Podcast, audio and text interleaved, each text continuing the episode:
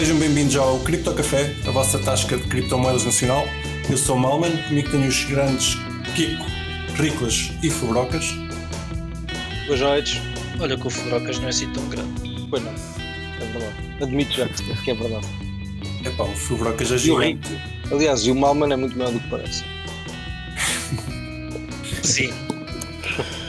o Malman é o mais pequeno, mas uh, quando se desdobra é o maior. O Malman é gigante também. É mesmo. Ouvi dizer. Pá, por acaso, connosco... deixa-me só dizer uma parte. Há um gajo que eu acho que é gigante, por acaso, que é o Tiago Pratas. Pá, que eu cada vez que estou com ele, esqueço-me sempre que ele é tipo, pá, que ele é gigante, literalmente. Ele é, ele é enorme. Pá, eu fico Tem uma cabeça pequena. Tem uma cabeça pequenina, é verdade. mas é um gajo esperto, por acaso. É um bom digeno, vá. Uh, sim, mas, sim, tô... mas é, é gigante. A cabeça sim, engana. Pois é, engana bastante. Eu, quando o vejo, fico sempre pá, surpreendido. Mas pronto. Vamos Sorry. falar da anatomia de, de criptobros neste podcast. Anatomia de é o novo token, ainda não viste. Vamos, vamos, vamos, vamos eleger o melhor careca de cripto, por exemplo. O Carlos uh, Matos já ganhou. Já ganhou, pronto, é elegido.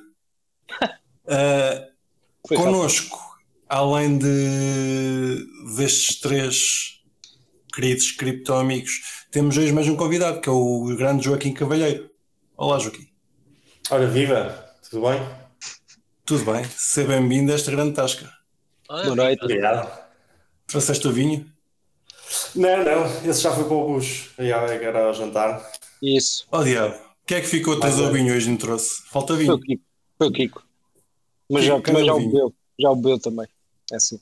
O Kiko, acho que o Kiko morreu, não diz nada. Não, não, eu estou com um bocado de tosse e depois isto no mute, esqueci-me. Tosse. é por causa do vinho. É por causa do vinho. um, Pronto, se calhar vamos começar pela, pelo início, né? Quem é que é o Joaquim Cavalheiro e como é que chegaste às criptos, pá? Ora, muito bem. Um, quem é o Joaquim Cavalheiro? É um ávido DGen, DeFi DGen, criado uh, na natureza destes mercados cripto. Um, como é que eu cheguei a cripto? Em 2017 fiquei maluco por ver as notícias todas cá em Portugal, uh, da malta toda que estava a ficar rica com a investir em, em Bitcoin e Ethereum e nos ICOs. Decidi editar um molhinho, na altura ainda estava na, na minha licenciatura de matemática. E, e, pronto, e na altura fiquei fascinado mais um bocado pelo, por ver os números todos a subir e ver de, a cada dia que passava o portfólio, os assets que se comprava, qualquer um deles, subia 10% e 20%. Mais tarde ou mais cedo, essa realidade uh, ou essa fantasia acabou e caí na realidade. Uh, quando o bull market ou a bolha especulativa acabou. Uh, e, e, pronto, isso aí a partir de fevereiro de 2018 foi sempre, foi sempre aos trambolhões. E, mas continuei no espaço, continuei a aprender mais um bocadinho sobre a, sobre a tecnologia, mas ainda não estava propriamente investido uh, na ciência por detrás do que, é, do que são as criptos. portanto, o portfólio continua a descer única e exclusivamente uh, até, até 2019. Uh, eh, em que depois, quer dizer, acordei, houve um dia qualquer que acordei, fui lá ver as, as moedinhas que tinha, aquela, aquela coisa estava toda cortada a menos 99%, e eu, pronto, ok, se calhar é a melhor altura de, de reagrupar e restabelecer aqui os chakras. Vamos aprender um bocadinho mais sobre a tecnologia por trás, o que é que é blockchain, como é que funcionam os mecanismos de consensos, etc, etc, e o que é que exatamente as moedas cada uma delas faz. No meio dessa minha pesquisa e nessas minhas aventuras, uh, descobri DeFi. Na altura, até, isto por acaso foi até final de 2018, acho que foi o início de 2019, tipo janeiro de 2019. Na altura, uh, DeFi ainda se chamava Open Finance, ainda não haviam propriamente estas primitivas que existem hoje em dia. Uh, os protocolos assim os mais uh, resilient ou battle tested já havia na altura, como por exemplo a MakerDAO, a Uniswap, Synthetics. Por acaso, até na altura cheguei a investir inconscientemente, ou tipo, propriamente sem saber o que é que aquilo fazia, no ICO da, da Synthetics. Na altura acho que era a Raven, uma coisa assim parecida. Por acaso sei que também, também investi no ICO, yeah. Pá, nem fazia a menor ideia o que é que aquilo era. Nem fazia a menor ideia, mas pronto. E, é. Mas eh, os assets continuaram lá e ainda por acaso ainda migrei aquilo para, para SNX, mas pronto. Uh, fiquei fascinado com, a, com, as premissas que, que DeFi uh, verdadeiramente trazia aqui para o espaço, de asset ownership, descentralização, uh, imutabilidade, programabilidade dos smart contracts, essa atrapalhada toda. E pronto, e decidi continuar cada vez mais a ir mais a fundo no espaço a nível de, de conhecimento e tentar também aprender um bocadinho mais da sintaxe de, de Solidity, tentar uh, interagir com os contratos através do Etherscan, pá, tudo e mais alguma coisa para realmente perceber o, o como, é que, como é que os protocolos todos funcionavam. Um, isto aí é meio de 2019, depois as coisas começaram a, como o ecossistema todo de DeFi começou a, a, a florear, ou florescer, ou pronto, a florear, uh, começaram a, dar assim os novos os protocolos que ainda não tinham native tokens de governance começaram a, a distribuir os tokens aos, aos utilizadores antigos sob a forma de airdrops. Especializei-me, eu e mais um amigo, uh, que agora também é, é meu parceiro da Samcap, mas já lá vamos, uh, especializámos em sermos uh, airdrop hunters, portanto criávamos uh, dezenas de wallets de, para vários protocolos, tanto seja para brincar em testnet, como seja para testar em mainnet e simplesmente espalhávamos pós pelas carteiras. Uh, quantos, quantos, air, quantos airdrops da, da Metamask que tiveste? Da Metamask não, da Uniswap. ah, da, da Uniswap tive 4. Ah, valente. E, isto, e, foi, e era na altura que, ainda... ah, giro. Também tive 4. Ah, olha, fixe. Mas isto ainda, ainda era na altura que ainda não estava propriamente... Uh... A fazer bots. Yeah, uh, propriamente especializado, digamos. Uh, foi totalmente ao calhas, era simplesmente um bocado mais pela higiene de manutenção das carteiras. Um pouco mais tarde depois é que começámos mesmo a, a rodar várias carteiras para, para, para era o que eu estava a dizer há bocadinho, criávamos macros uh, de ações para, para realizar aquilo tudo em testnet e aí sim já, já, já as wallets que recebiam os airdrops eram. Já, agora, se calhar, se calhar só, só para darmos um bocadinho de contexto aos, aos nossos ouvintes, em que é que consiste esse. Explica melhor em que é que consiste esse, essa caça aos airdrops. Pá, basicamente, uh, os protocolos, uh, ou as aplicações, as decentralized applications, uh, todas querem propriamente lançar um um token uh, nativo, pode ser de governance, pode ter alguma utilidade, uh, mas pronto, que isso aqui é um token apenas de um, de um ecossistema um pouco mais fechado.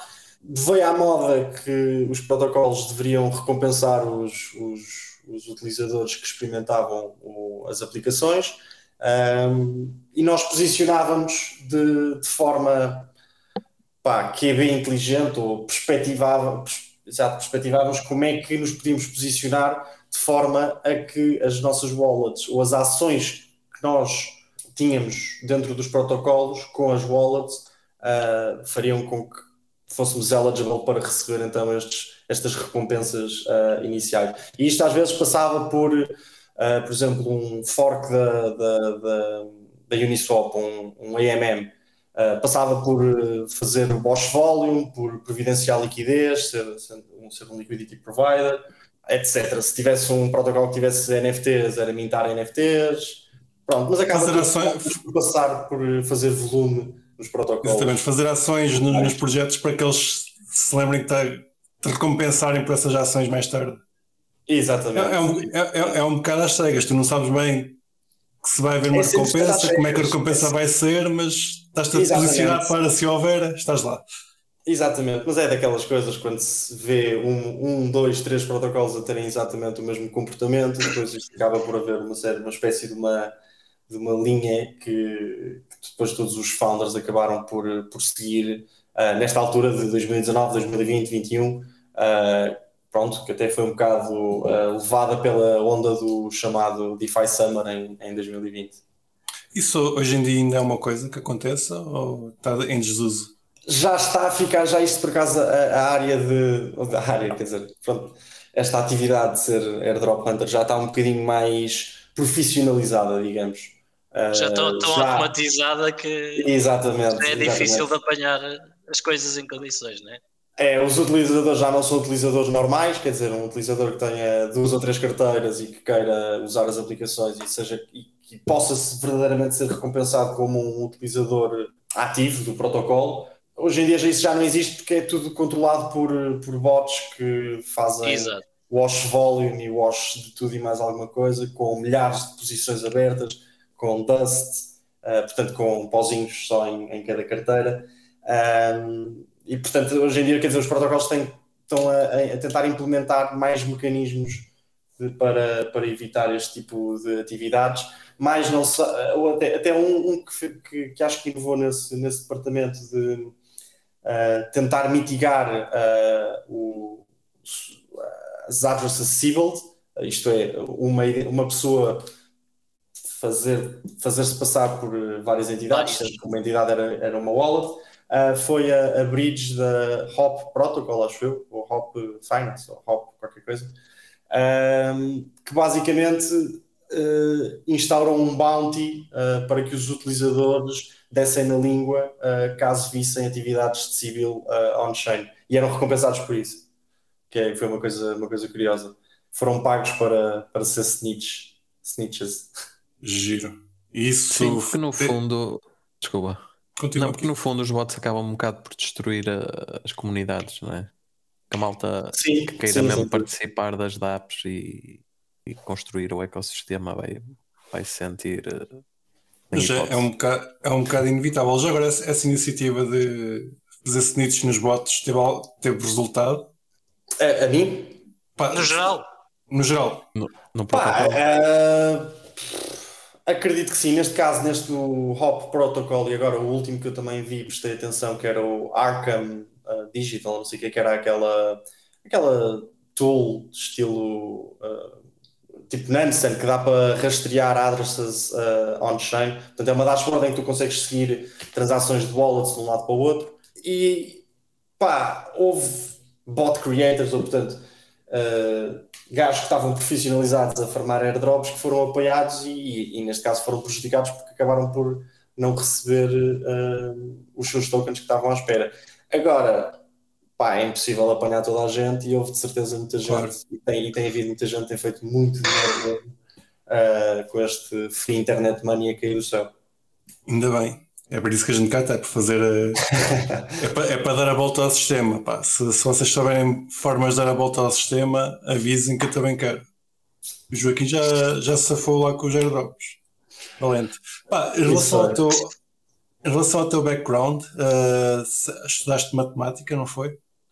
Estudei matemática, sim senhor, na, na, na Faculdade de Ciências do Porto, matemática e física a parte, quer dizer, a componente de matemática é a parte toda de matemática abstrata e depois a, a matemática aplicada que era necessária ter no, no, curso para acabar aquela coisa, uh, decidi escolher uh, física.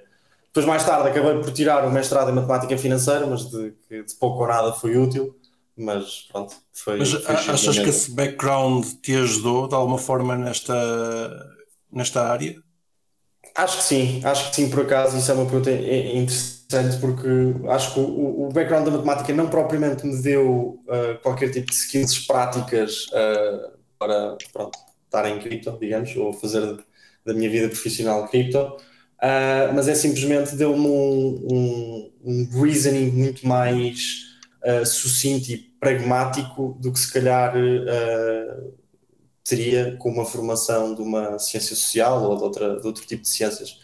Portanto, quer dizer, eu sou muito a favor da opinião de que ciências exatas formatam a tua cabeça para teres um pensamento bastante mais pragmático uh, em comparação com outro tipo de formação uh, okay. numa área uh, social. E, e, achas que isso ajudou-te pelo menos a, a, entrar no mercado? Ou... A questão aqui se calhar é como é que te ajudou? Qual, qual, qual é que é a diferença? O que é que achas que foi a diferença entre esse background de não teres? Acho que deu para, para, perceber um bocadinho melhor como é que uh, as coisas todas funcionavam uh, em cripto em termos do desenvolvimento dos protocolos, como é que as narrativas no mercado se, uh, se formavam, como é que o, qual era o, o comportamento do, da malta envolvida no espaço e poder perspectivar isso uh, uhum. e tirar proveito futuramente. Pronto, e obviamente o proveito é financeiro. Claro. Seria criar, criar uma espécie de modelos mentais de como as coisas funcionam? Única e exclusivamente mentais, sim, sem dúvida. Sim. Única e exclusivamente mentais, porque pronto, nada se transporta propriamente para equações matemáticas. Claro. Um, pá, já disseste que trabalhas profissionalmente em cripto? Exatamente, sim. Uh, é na SumCap? É na SumCap, sim senhor. Uh, Conta-nos o que é, que é a SumCap. Exatamente, pegando só na, na parte final daqui, depois da conversa dos airdrops, uh, acabando o DeFi Summer uh, em 2021, 21. ou vá, 20, 2021, foi, foi, Não, 21, 21. Foi 21? Pois. A, a Sushi, por exemplo, a Sushi Swap e Yam e uh, Ample for e não sei o que é isso. Ok. Já que era em 2020. Um, pronto, isso tudo, isso tudo passou e eu e o, e o António, que é o meu outro parceiro uh, da Suncape, estávamos bastante envolvidos no espaço e mais tarde uh, criámos então em 2021 uh, uh, a Suncap com a premissa de sermos um, uma boutique de investimento uh, que combinava sempre aqui um saborzinho de farming em DeFi. Isto é, aproveitar os yields provenientes de liquidity minings e de todos os outros tipos de, de ofertas de, de tokens um, para criar um produto mais um produto de investimento mais mais mais atraente. Um, em 2021 criámos criámos um fundo, somos somos cinco seis fundadores um, e pronto e desde desde então que, que, que temos gerido aqui este este nosso bebê. Então, basicamente, é um fundo proprietário para investimento em DeFi. Exatamente, exatamente. Uh, somos, consideramos boutique porque o, o, os nossos clientes e parceiros uh, é tudo friends and family, o chamado friends and family. Uh, portanto, pronto, pode ser uma boutique, family office, pronto. Ok. E como é, como é que funciona esse fundo? Aliás, se eu quiser pertencer ao fundo, posso? Podemos falar nisso. Mas é o que ele está a dizer. Em teoria é só para família e amigos. Porque família e amigos, pronto, temos, é de ficar, temos de ficar mais amigos. Lado, etc. Sim, exatamente. Uh, yeah. Mas eu, eu conheço, conheço o Joaquim desde pequenino, andamos na escola. Uh, mas, mas, sim, quer dizer, o, nós, nós, o, o, mínimo de capital que temos para, para a entrada do fundo são, são 100 mil dólares, um, com entrada em, em stablecoin. Nós, antes de, desta queda toda de Luna e Terra em 2022, março, acho eu, ou maio, já não lembro, de 2022, tínhamos um produto uh, de investimento uh, de high yield em stablecoins, não, em stablecoins, ah. uh, que fazíamos, portanto, basicamente criávamos delta, delta neutral positions, portanto, tínhamos long ou shorts e estávamos a, a, a receber funding das, das exchanges uh, para receber, para receber algum, algum juro uh, alto, ou entrávamos em programas de liquidity mining com, com stablecoins um bocadinho mais exóticas, uh, emprestávamos as stablecoins em money markets e depois ainda recebíamos mais rewards em token incentives por cima. Um, mas pronto, esta viagem toda foi muito divertida, mas o, os juros foram todos uh, compressados uh, e foram caindo quase até, até zero ou até inferiores às, às Treasury Bills como estão atualmente dos Estados Unidos, as, as Treasury Bills dos Estados Unidos como estão atualmente. Uh, portanto, decidimos uh, fechar esse produto e abrimos um novo que agora é o que está a correr atualmente, que é um produto de Ethereum em que nós acumulamos Ethereum tanto on-chain como off-chain, algoritmicamente, Portanto, temos um, uns bots a correr que, que vêem liquidações on-chain e das, das, das, centralized exchanges, veem os volumes, veem uh, as transações de Ethereum, portanto, a usability da network, e isso tudo influencia quando é que nós uh, recebemos sinais para saber exatamente quando é que achamos que devemos comprar e combinamos depois este produto então com uh, investimentos em DeFi uh, de forma a maximizar o, o, juro, portanto, emprestando também Ethereum, uh, depositando e pedindo umas stablecoins e depois aí sim reinvestindo as stablecoins, mantendo sempre o portfólio com leverage de uma vez.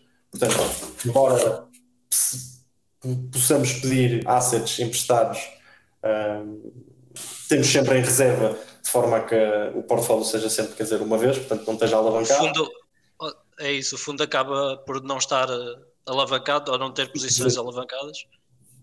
Tem posições alavancadas, só que o portfólio em si não está alavancado. Pronto, certo, era isso que eu queria dizer. Sim. Uh, ou seja, e vocês, pronto, trabalham, ou seja, não é apenas DeFi, é DeFi e Centralized Exchanges uh, para fazer basicamente pronto, fazem prop trading com essas Caça liquidações e fins. Sim, exatamente. que eu percebi.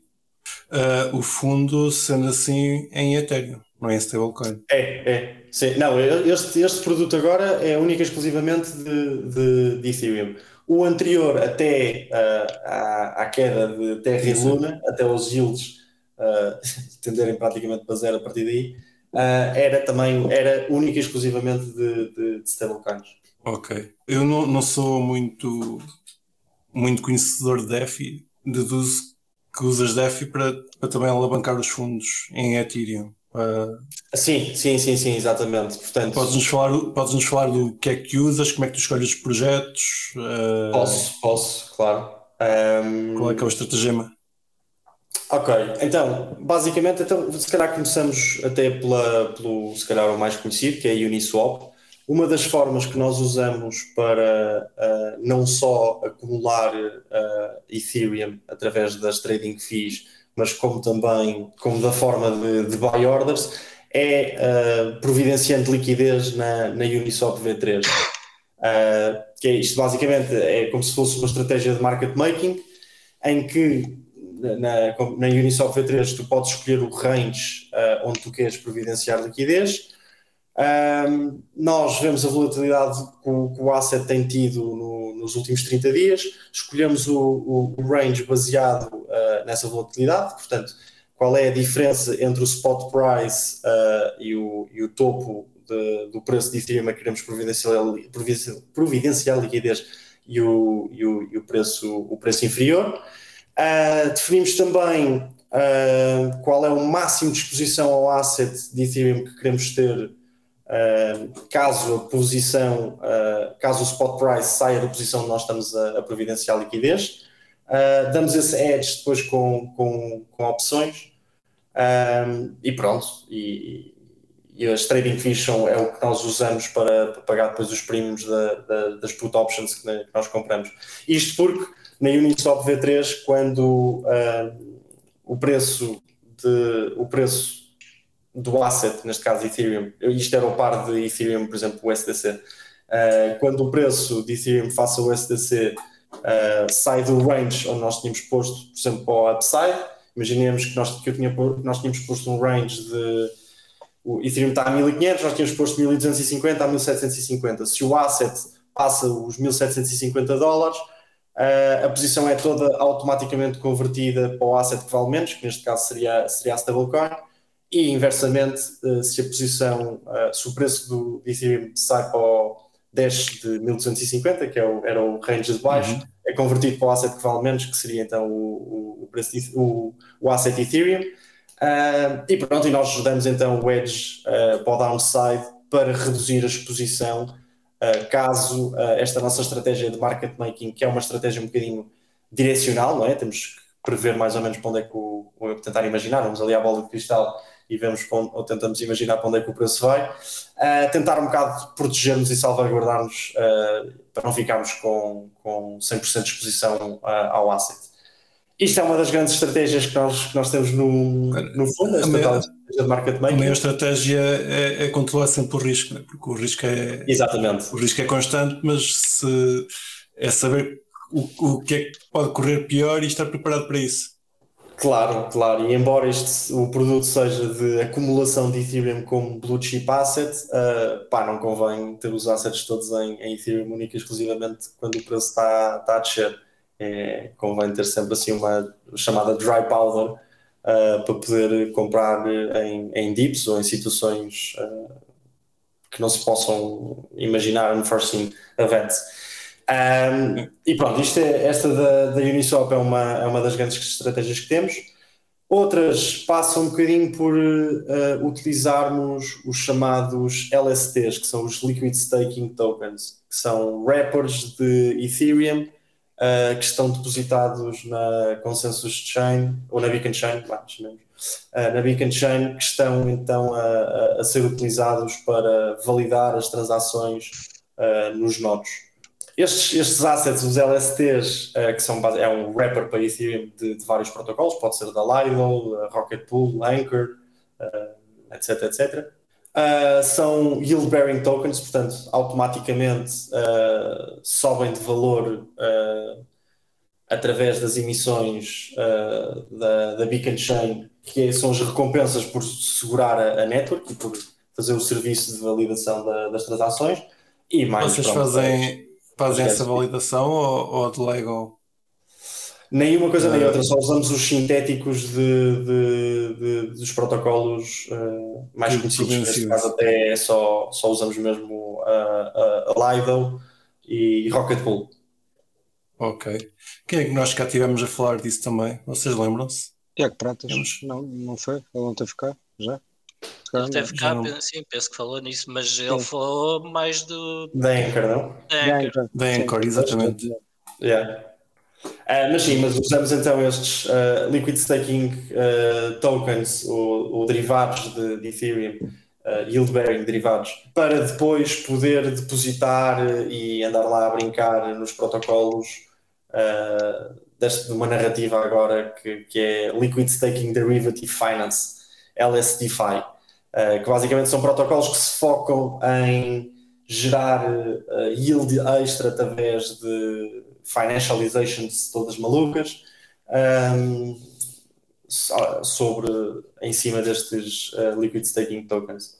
Uh, e isto podem ser um, protocolos semelhantes, por exemplo, à MakerDAO, em que é um, um protocolo onde se pode emitir dívida sob a forma de, de stablecoins. Um, só que agora estes protocolos novos desta wave de LSDFI uh, dão recompensas uh, sobre a, a, forma dos, governance tokens deles eh, nativos, uh, portanto, dá para poder receber esses tais tokens e então depois futuramente vender no mercado e assim aumentar o, o, o yield sobre o Ethereum que, que, nós vamos comprando. Todo este trabalho que estiveste aqui a descrever é trabalho que vocês têm maioritariamente manual ou já está muita coisa automatizada? Sim, uh, a parte toda algorítmica uh, off-chain das compras e do, do tracking todo uh, já está tudo automatizado, portanto é tudo algorítmico e recebemos os sinais e isso já está tudo conectado às centralized exchanges e tudo mais. Nós só temos de basicamente dar top-up às carteiras da, das, das exchanges e aquilo faz as compras e nós de dois, dois em dois ou três em três dias automaticamente também retiramos de lá os fundos para também minimizar o, custody risk uh, das, das centralized exchanges. Agora, depois uh, um, as estratégias todas on-chain uh, são todas feitas manualmente, desde esta da, da, estratégia de market making da, da Uniswap até todos os depósitos e brincadeiras na DeFi Land e nestes protocolos novos emergentes. é tudo feito, feito manualmente, até porque Uh, as carteiras que nós usamos são smart contract wallets, portanto precisa da assinatura de várias, de várias pessoas no fundo.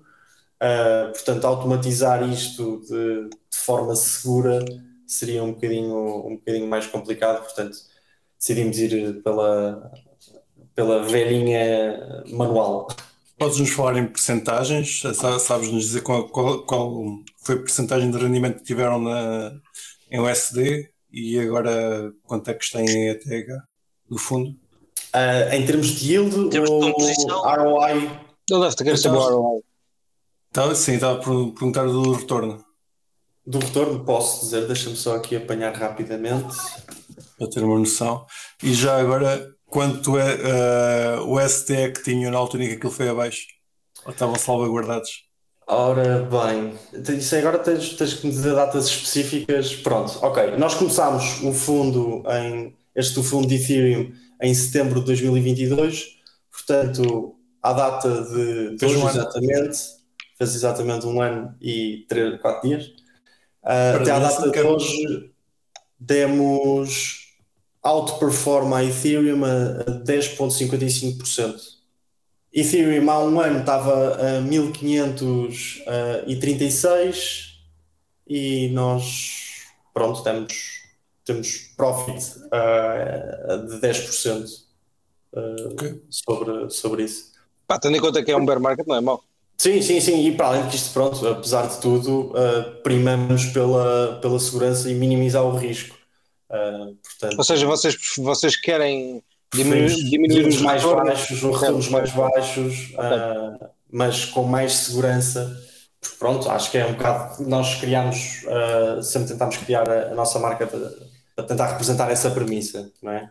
Da, não da, fazem alavancagem 50 vezes. Não quero. Não, infelizmente não. Isso, isso cabe a cada um de nós brincar no casino nos, nos tempos livres. Certo, com o dinheiro dos outros. É mais complicado, é mais complicado. Especialmente ainda por cima quando são friends and family. Uh, sabe onde, onde, é que nós vivemos, se calhar. eu prefiro não, sempre brincar com o dinheiro dos outros, como eu é que não. Custa ganhar. Sim, Alex Machinsky. Muito bem. Uh, e o fundo em dólares, antes deste? Já agora, sabe o, o retorno final quando, quando, quando fechar? Se tiver já a mão, se, se puderes Opa, isso já tinha, que, já tinha que ir buscar aqui outras coisas que eu não conseguia. Sem problema. Em relação à DeFi, o que é que vocês andam a explorar neste momento? O que é que vos atrai no mercado?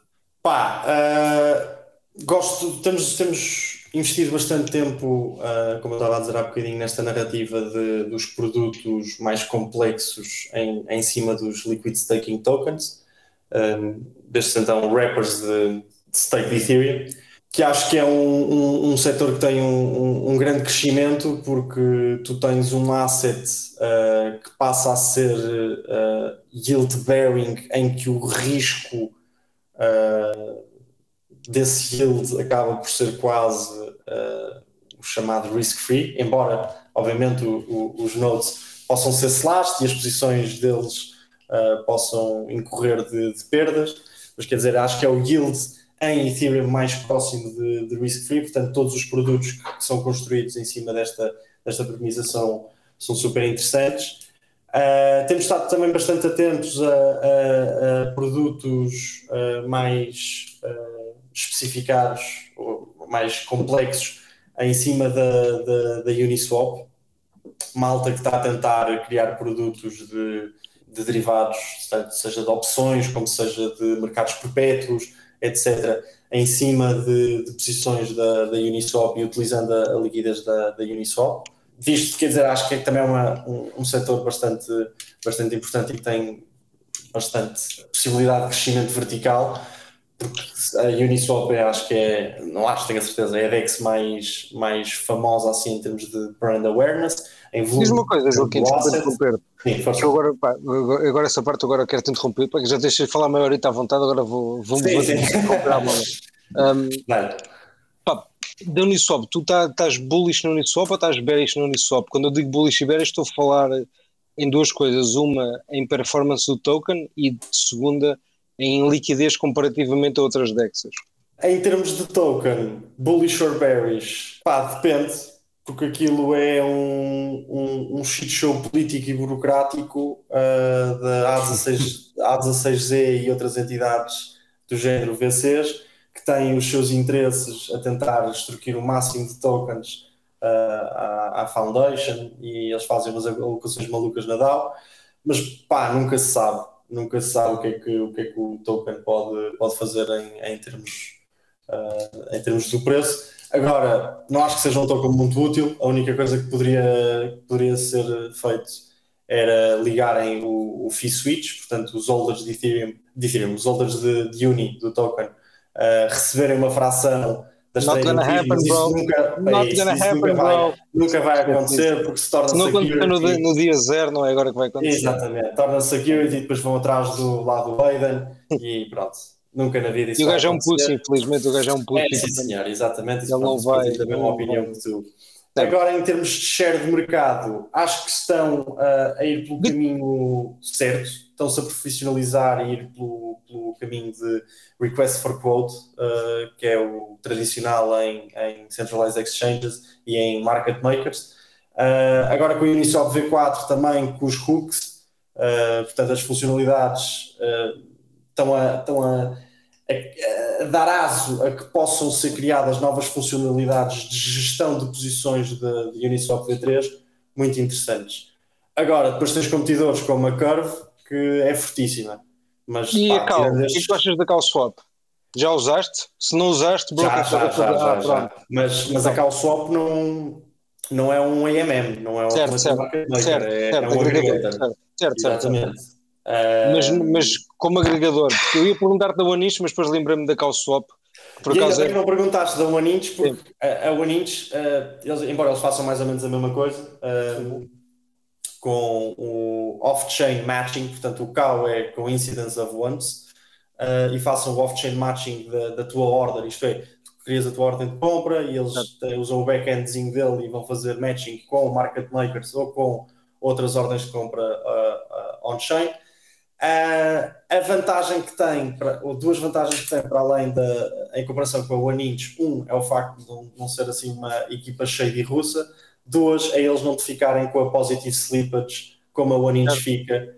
Uh, portanto, quer dizer, se o preço move uh, a teu favor, a teu favor yeah, eles é que ganham, sim, sim. Uh, a One Inch é que ganha, são ratos que te roubam isso. Uh, eu acho que eles não são ratos, eu, eu, acho, eu, eu, eu acho que há um motivo muito claro para eles nunca terem querido. Um, nunca terem querido publicar o router deles, não é? Tipo, aquilo não é. O contrato não está, não está publicado. Pronto, exatamente. Mas a Cal, por acaso, acho que vai fazer isso bem, não é? E, e, e pá, não sei, se os gajos continuarem a dar à comunidade, acho que realmente tem a possibilidade de, pá, de tomar um bocado as rédeas nesse aspecto. Que era fixe, porque eu não gosto muito da Winninch, honestamente. Acho que já és um bocado calor. Um... Pá, tem, tem, temos é, o, o, problema da, da Cal é o facto de ser um, um back-end centralizado que te faz o matching. Tudo bem claro. que tu é que assinas as ordens uh, on-chain e tens a tua assinatura e que metes lá o mínimo que tu estás disposto a, a, receber da tua trade, mas uh, por não ser estritamente algorítmico, uh, mas isso não da tua ordem acaba por.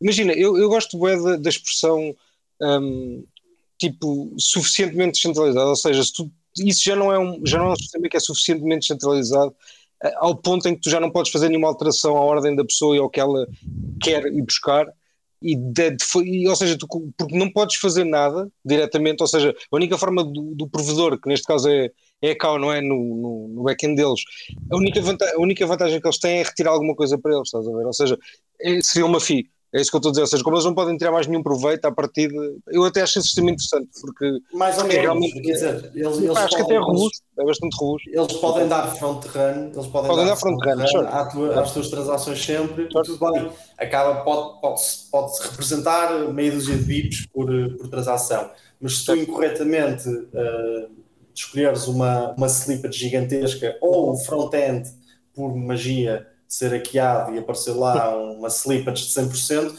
magicamente também os teus fundos desaparecem. Certo. Pronto, uh, mas portanto, há, é, quer dizer, estas, estas, questões sempre assim de centralização, não sei o que é, sempre precisam ser tomadas com uh, a grain of salt, como se costuma dizer, uh, mas pronto, tem as suas vantagens e desvantagens, mas pronto, como tudo, tudo em cripto e tudo na vida. Certo, um, ok, ok, interessante. Uh, pá, eu, já, eu perdi já agora o fio à meada de, daquilo que estava a dar há bocadinho. Não, era por, começou por causa do Uniswap, por causa da, ah, dos, dos produtos, dos, dos produtos assim mais, mais, mais bullish. Um, pá, pronto, e outros assim rapidamente também só para, só para fechar essa linha de pensamento. Uh, produtos muito interessantes, são produtos que não, ou, ou, novos protocolos que agora estão a sair que não dependem de oráculos externos ou de serviços de oráculos externos. Um, isto é, fazem as suas contabilidades todas necessárias uh, a nível do smart contract dentro do protocolo uh, e que minimiza um bocadinho o vetor de, de ataque das manipulações dos, dos preços uh, dos, dos oracles. o problema nunca está assim nas, nas chainlinks da vida, está sempre na, na resiliência do, dos protocolos que os usam. mas pronto, isso acaba por ser um ponto. Deixa-me só dizer uma coisa agora por causa da segurança vou-te lembrar que há bocado ia dizer, depois esqueci-me completamente. Tu há Sim. bocado disseste uma coisa que pá, que, pá, que imagina, porque eu tenho concordado com o que tu estás a dizer, exceto com uma coisa, pá, com um pequeno pormenor, que foi, tu há bocado disseste que que bearing de, de LSD Fire pá, era a mais segura e, e pá, eu só discordo por um motivo. Tu, tu identificaste o ponto, obviamente, que é a questão de pá, de, de, quem está a providenciar, eh, quem está a providenciar o proof of stake poder ficar, não é? Poder ser afetado e ficar sem a stake, não é? Uh, ser Celeste, por exemplo. Sim. Um, há, há, um, há um protocolo pá, que eu sou a única pessoa no mundo que gosta, que é o X. Um, pá, e, mas deixa-me dizer por qual é a particularidade que eu gosto em termos de segurança. É o facto de tu, quando fazes stake, destruís as moedas e de seres tu a recriá-las no futuro. E isso dá essa segurança que tu te falavas há bocado, que é. Ou seja, a correção que eu fazia é pá, não é LSDFI que é o mais seguro, é o X por causa deste pormenor, porque tu destróis as moedas e voltas a recriar. Porque senão eu teria de acordo contigo, ok? Era só não, não, certo, mas é, é, é, o, o, meu ponto é, pronto, então é, o meu ponto não era bem esse, o meu ponto era para o asset de Ethereum, o yield certo. mais seguro era o de, de, seguro, quer dizer, uh, o, quase o risk-free, como, quer dizer, é a mesma coisa que dizer que, que as que as, que as obrigações do Tesouro Portuguesas são, são risk-free, mas quer dizer, estamos Podem sempre fazer dependentes okay. caso Portugal falha, fala, não é? Uhum. De, vá, mas, mas eu acho que o risco aí não é tão direto, o risco aí é mais um providenciou qualquer que está a fazer pá, que está a fazer staking por ti, tipo, falhar, não é? Porque ficou offline, porque pá, aconteceu uma merda qualquer. Claro, e, pá, claro, não é? mas não existe, não existe nada que, que seja risk-free. Era simplesmente isto, é, acho que é o, o, mais próximo que, que, que existe, que tem as, menos, okay. uh, tem as menores layers uh, de complexidade e de risco uh, acrescido. Mas sem dúvida que o, os, os service providers tipo Lido e Rocket Pool e Anchor um, podem ter nodes que, que sejam rogue e que deixem e possam vir a ser slash ou esqueçam-se de pagar a, a, conta da eletricidade e lá vai o AWS ao ar ou coisa assim do género. Uhum. Uh, e depois são slash e isso acabará por se refletir depois no, no asset sintético, não é? Porque próprio, não tem propriamente assim uma paridade direta. Um, é como se fosse uma parte do colateral, basicamente. Exatamente, exatamente, exatamente. Uh, mas pronto, quem não arrisca também não petisca. Não petisca. Portanto. Estamos já um bocado a dizer que deixas os fundos o menos tempo possível nas exchanges por causa de mitigar o risco. Exatamente. Uh, estás a falar das exchanges mais comuns, Kraken, Binance, uh, sim, Coinbase sim, ou, ou outras? Não, não, não são, nós só usamos exatamente essas três. Okay. Usámos, usámos em tempos a FTX, mas pronto, isso acho que toda a gente sabe como é que isso acabou. Acabou bem. acabou no charco. Um, Diz que vai voltar. Pronto, quer dizer, é, é, pronto, eles, eles podem, acho que podem voltar uh, propriamente sem mim.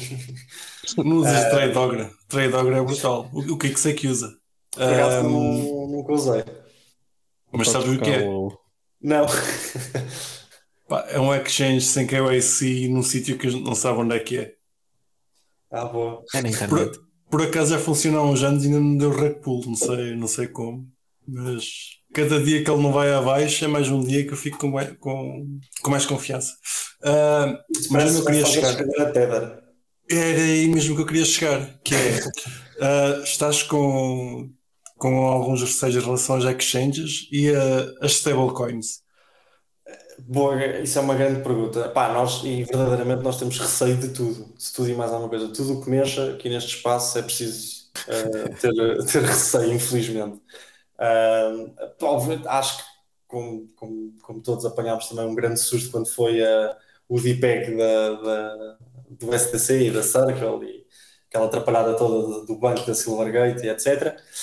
Em termos de riscos de stablecoins, tentamos também, ou tentámos a partir de, do DPEG, ou desde o DPEG da, da Circle, tentámos mitigar o, o risco uh, pedindo emprestado algumas stablecoins, isto é, colateralizávamos uh, o STC e pedíamos o SDT em, em emprestado e usávamos então esse, o SDT para depois fazer, fazer compras, portanto era basicamente como se tivéssemos uma short position em um SDT. Uh, ah, diversificámos também um bocado o portfólio de, de stablecoins para LUSD, uh, ah, que é a stablecoin de Liquidity. Na altura, por acaso, até nos chafámos que comprámos o, a stablecoin, que é 100% uh, on-chain e over-collateralized única e exclusivamente por Ethereum. Uh, acabámos por apanhar alguns no mercado abaixo do PEG e depois ainda vendemos um bocadinho acima do PEG, portanto ainda conseguimos arbitrar ali qualquer coisa, mas tentamos assim de vez em quando. Uh, Estás-nos a dizer que mesmo, mesmo quando estás em stablecoins, por norma é por empréstimo? Não, não por norma, mas fazemos isso mas acontece. Com, okay. com parte, com parte da, das stablecoins que temos no bolso, sim. Uh, pá, nós todos assumimos que as stablecoins estão aqui para ficar e nunca vão desaparecer. Exatamente. Uh, estou a olhar, para, estou a, olhar para, para a Tether. Tether. Se um dia a Tether falha. Sim, uh, acho que o, Joaquim disse depois da, da dificuldade de liquidez da Circle, começámos a diversificar para fora da Teta. É interessante. Yeah. ah, não, sim, ok. não, mas porque também tínhamos, porque também tínhamos uh, uh, algum Tether e porque realmente é, é o par nas exchanges que tem, tem mais liquidez e, e menos slippage. Uh, às vezes, quando nós queremos comprar assim em ordens de mercado, sim, algo grandita já às vezes poupar assim meia dúzia de, de, dólares compensa. Claro que não compensa se, se Stablecoin for ao Shark, mas isto é tudo um, um, jogo de cadeiras, das cadeiras. É verdade. Uh, falando em empréstimos, eu há bocado antes de começarmos a gravar, como estive a ler sobre flash loans. É alguma coisa que tu faças? Uh, não, não. os flash loans, acho que posso explicar um, um bocadinho. Um... Sim, se, souber explicar, eu agradeço, que eu não Sim, só, só apanhei metade ainda. Sei, opa, são basicamente transações atómicas, portanto, quer dizer, acontecem uh, num único bloco, um, em que a contabilidade de, das entradas e saídas uh, dá net zero. Portanto, tu basicamente podes ir à AVE, pedir emprestado 100 milhões de, de, de dólares em stablecoins, usar esses 100 milhões para fechares uma arbitragem, desde que os voltes a devolver mais uma FII para os liquidity, para, os, para a malta que deu supply da, das stablecoins no, na AVE. Uh, se voltares a devolver esses assets uh, noutra transação no mesmo bloco, tornando este flow de transações atómico e, mais uma vez, então a contabilidade dar net Acontece zero. no único tick da, da blockchain. Exatamente. Podes, podes pedir emprestado esses, esses assets e usá-los mas, mas, com mas tens, aplicabilidade em qualquer lado. Mas tens que dar um colateral qualquer ou não precisas não, não colateral? Não precisas de colateral de forma nenhuma. Basicamente podes fechar arbitragens ou mudar posições e facilitar-te liquidez de um lado para o outro, uh, desde que seja tudo concluído no mesmo bloco e que devolvas tudo nas mesmas quantidades que tu pediste emprestado. Se não conseguires devolver a mesma quantidade de assets, toda tua, todas as transações que tu tentaste executar são revertidas, portanto é a mesma coisa que nunca tivessem acontecido. Uh, ou, ou, acontece tudo ou não acontece nada. Exatamente, basicamente. Ou não acontece nada, sim. Ah, vocês podem ter 100 milhões durante um tique, desde que tenham dinheiro para pagar as FIIs.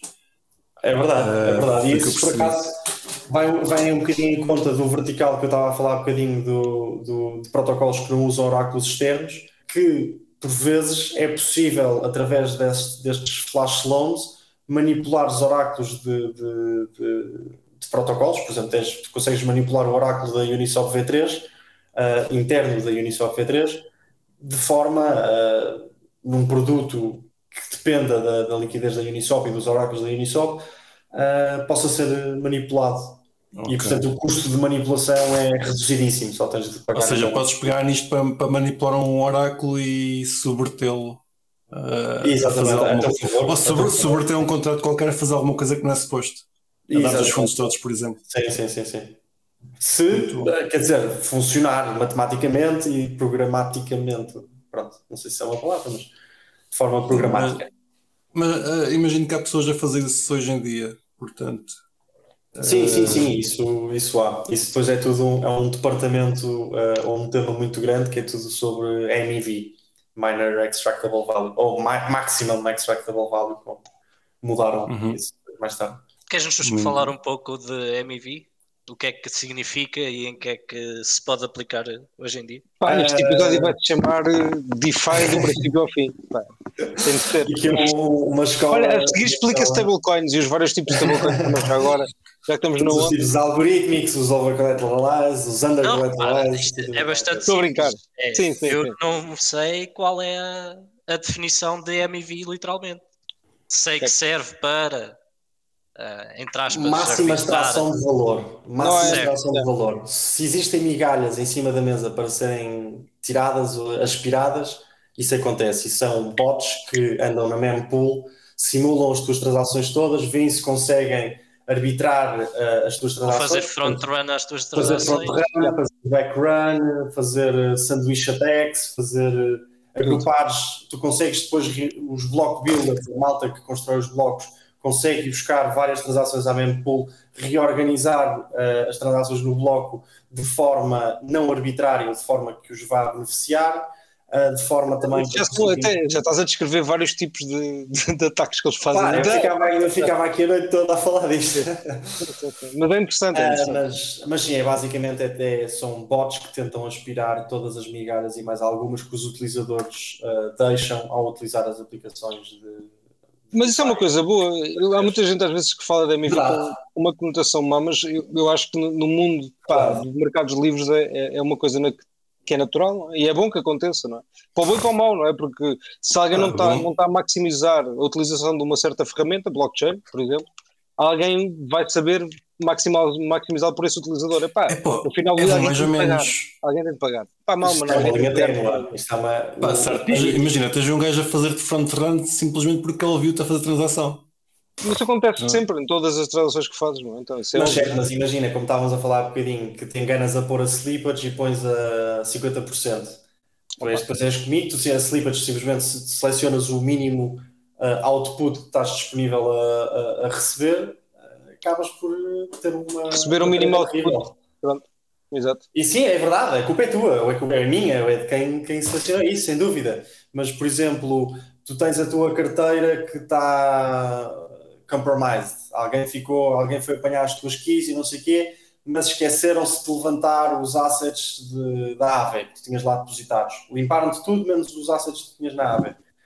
Um, há bots que conseguem propriamente uh, simular as tuas transações e aproveitar-se dos white hackings, por exemplo. Uh, malta que está a tentar dar rescue de fundos uh, e bots que automaticamente copiam exatamente a, a, o bytecode da tua. Não é bytecode, o, o hex da, da tua. A assinação, a assinatura. Não, é, pá, o conteúdo, o conteúdo da tua transação toda, copiam tudo, simplesmente mudam a address da deles para a tua, certo. ou ao contrário, da tua para a deles, uh, e conseguem-te roubar os fundos, por exemplo. Pá, Mas eles estão a gastar mais, não? Eles é estão a pagar mais FIIs, por exemplo, para fazer isso, de certeza absoluta. Não? É? Sim, certo. Uh, mas Pronto, mas, repara, mas isto, é, isto é, como, isto é como lei. Mas isso é a lei da blockchain, não é? Quem paga mais dúvida, vai, vai, vai, vai, ter prioridade. Pá, tu, vês, tu vês isso acontecer naquela, naquela. Quando foi agora a ApeCoin, quando saiu a ApeCoin, pá, tipo, nunca tiveram FIIs tão altos e tipo, estavas num, num bear market, estás a ver? E as FIIs nunca tiveram tão altas por causa disso, porque era malta com muito dinheirinho e que não se importa de pagar muitas FIIs. Portanto, pá, eu acho que o MV nesse aspecto também maximiza, maximiza um bocadinho o que os miners, miners entre aspas, o que o, quem está a validar recebe, basicamente. Isso também é bom, é bom para, para então, é tão bom que o Ethereum tem 5 ou 6 vezes mais que Bitcoin em termos de FIIs. Pá, por alguma Sim, coisa, sem dúvida, sem dúvida, uma, sem uma grande parte dessa atividade vem desses bots, pá, mas eles estão a executar alguma coisa que pá, queria ficar por executar ou por maximizar, digamos assim, de alguma forma. Certo, mas, também quer dizer é que o protocolo ou o trading nesse protocolo em si é ineficiente.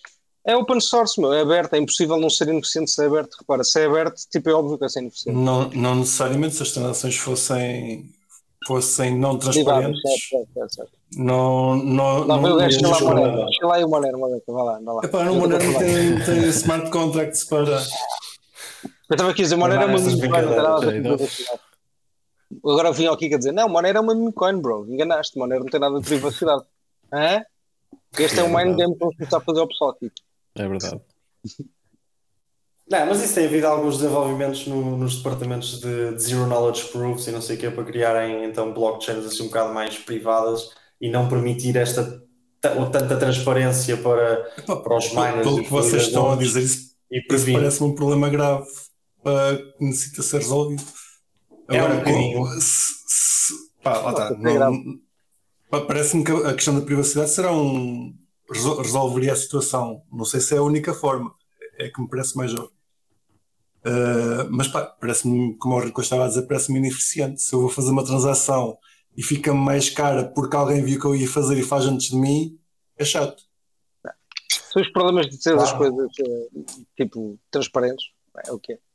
Sim, sim. sim, sim e, há, e é, reparem, mas há potenciais soluções, tipo negociar com pá, o, MV, ah, o MV também pode ser eh, bom, digamos assim, ou seja, há formas de tentar distribuir isso para os utilizadores, etc. Tipo os unibots da vida, por exemplo, coisas desse género, que estão, pá, que estão a tentar agregar, agregar fundos de malta e, e distribuir as coisas pela malta, basicamente. Epá, Temos mas, socialismo também... no, no blockchain agora? Não é socialismo, claro, isso não é socialismo, todos, todos têm de ganhar alguma coisa, não é? Todos os participantes, mas pronto, mas eh, vale o que vale. Um, tá, no final do dia vai sempre haver MV. Sim, isso é sem dúvida, sem dúvida. Há MV em todo lado.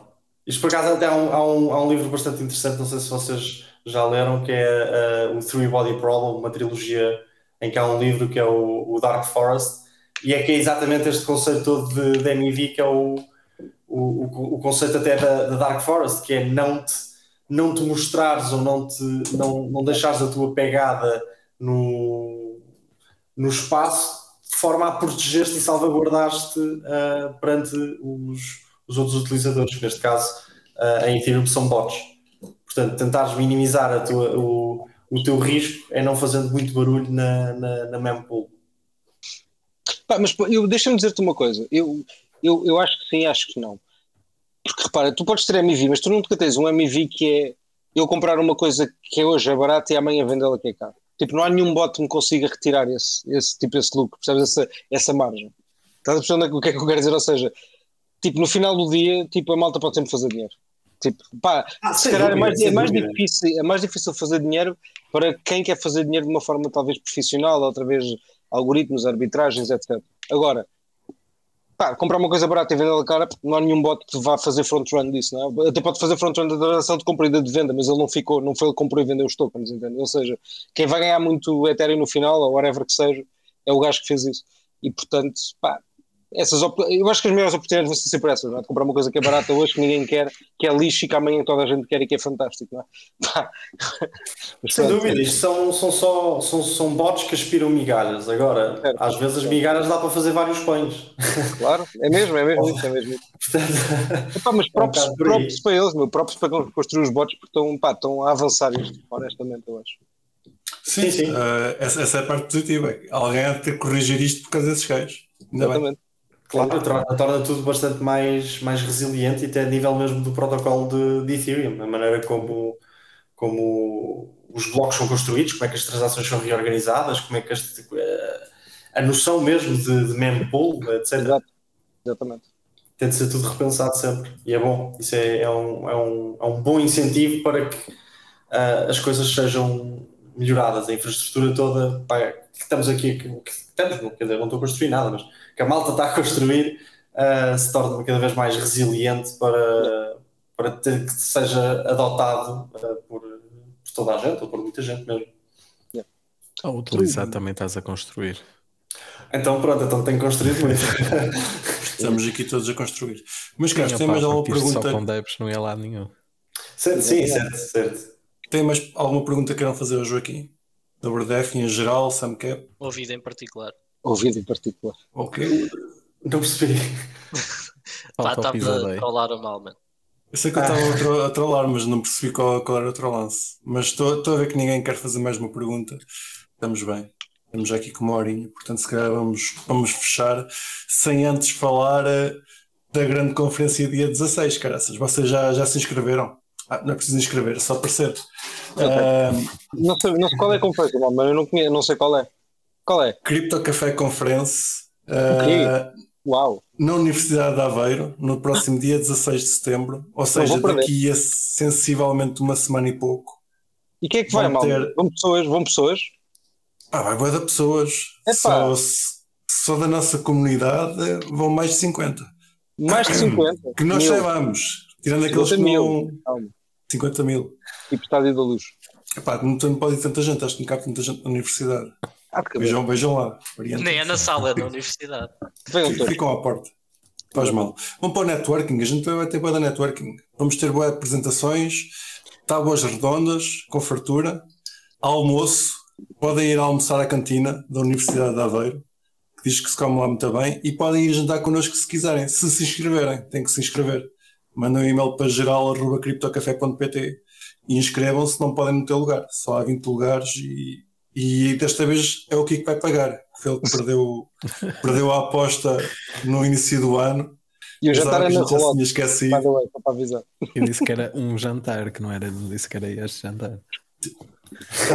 mas acho que ficou decidido que era este. A gente reuniu-se antes de começarmos a gravar, antes de entrares. e decidimos que isso é este. Pá, certamente dá. Pá, o Joaquim vai participar, também é um, é um dos nossos apresentadores. Eu não Portanto, garantidamente não vou perder, não. Exatamente. Acho bem que não percas, que a gente vai ficar em casa. e é isso. Ah, um, Caro ouvinte, caso ainda seja estudante e esteja a precisar de um sítio para dormir na, em Aveiro, também temos sítios para dormir na Pousada da Juventude, fornecido pela Ansol. Um, é só contactar, contacto arrobansol.org e pronto, poupam dinheiro pelo menos na dormida, dá para gastar em mais vinho, é sempre bom. e o e o malma, não te esqueças. E me esqueci do Pizza Day.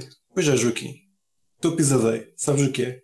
Sai é do quando, o dia em que aquele gajo comprou a, não, as pizzas. Eu quero saber o teu Pizza Day, o dia em que tu gastaste cripto a primeira vez.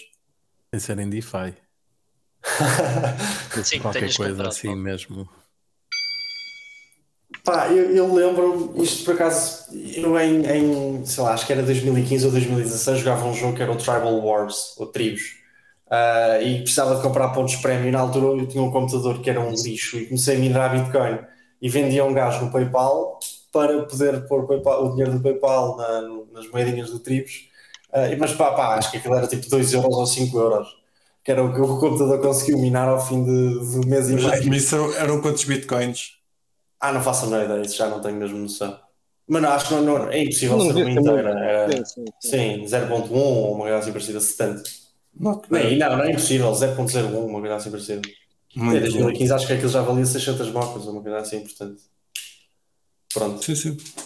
Ah, Antes, antes de sequer saber propriamente o que é que isto, o que é que, o que, é que isto tudo era, o que é que era a Bitcoin, não sei o que é, simplesmente pus o computador a fazer umas coisas com aquele Easy. Como é que era? Easy, easy Pegaste software. Sim, é daqueles softwares manhosos, com uma carteira manhosa e pronto. Aqueceu-te um bocadinho a casa, talvez. Olha, o computador não aqueceu. Certamente. Ok. Olha, obrigado por ter estado cá connosco. Uh, ah, obrigado. por ti no dia 16. Queres deixar contactos? Como é que o pessoal contacta? Se quiserem saber mais, co mais coisas da Samcap? Sim, boa.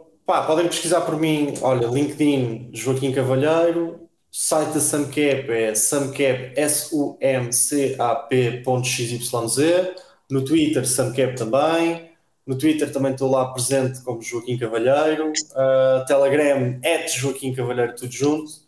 Portanto, pá, vais deixar esses são gostosos no, aqui no chat, que é para deixar sim, na descrição. Pá, como, Obrigadíssimo por ter estado connosco, foi um prazer. Não se esqueçam, pessoal, uh, dia 16, metam na, na vossa agenda e compareçam. Estamos à vossa espera. Pá, talvez até para a semana. A partir de voltamos a gravar para a semana. Talvez. À partida. À partida. Deus quiser. Deus quiser. Deus quiser. se o Fubrocas quiser, vamos gravar para a semana novamente. Eu quero, mas se Deus não quiser, não Adeus. Adeus. Bem, bem. Até para a semana. E não se esqueçam de nos seguir na vossa plataforma favorita, seja ela qualquer podcatcher, Spotify, YouTube ou Library. Entrem na nossa comunidade crescente no Telegram ou sigam-nos no Twitter em CryptoCafépt e partilhem este episódio com os vossos amigos. Até para a semana.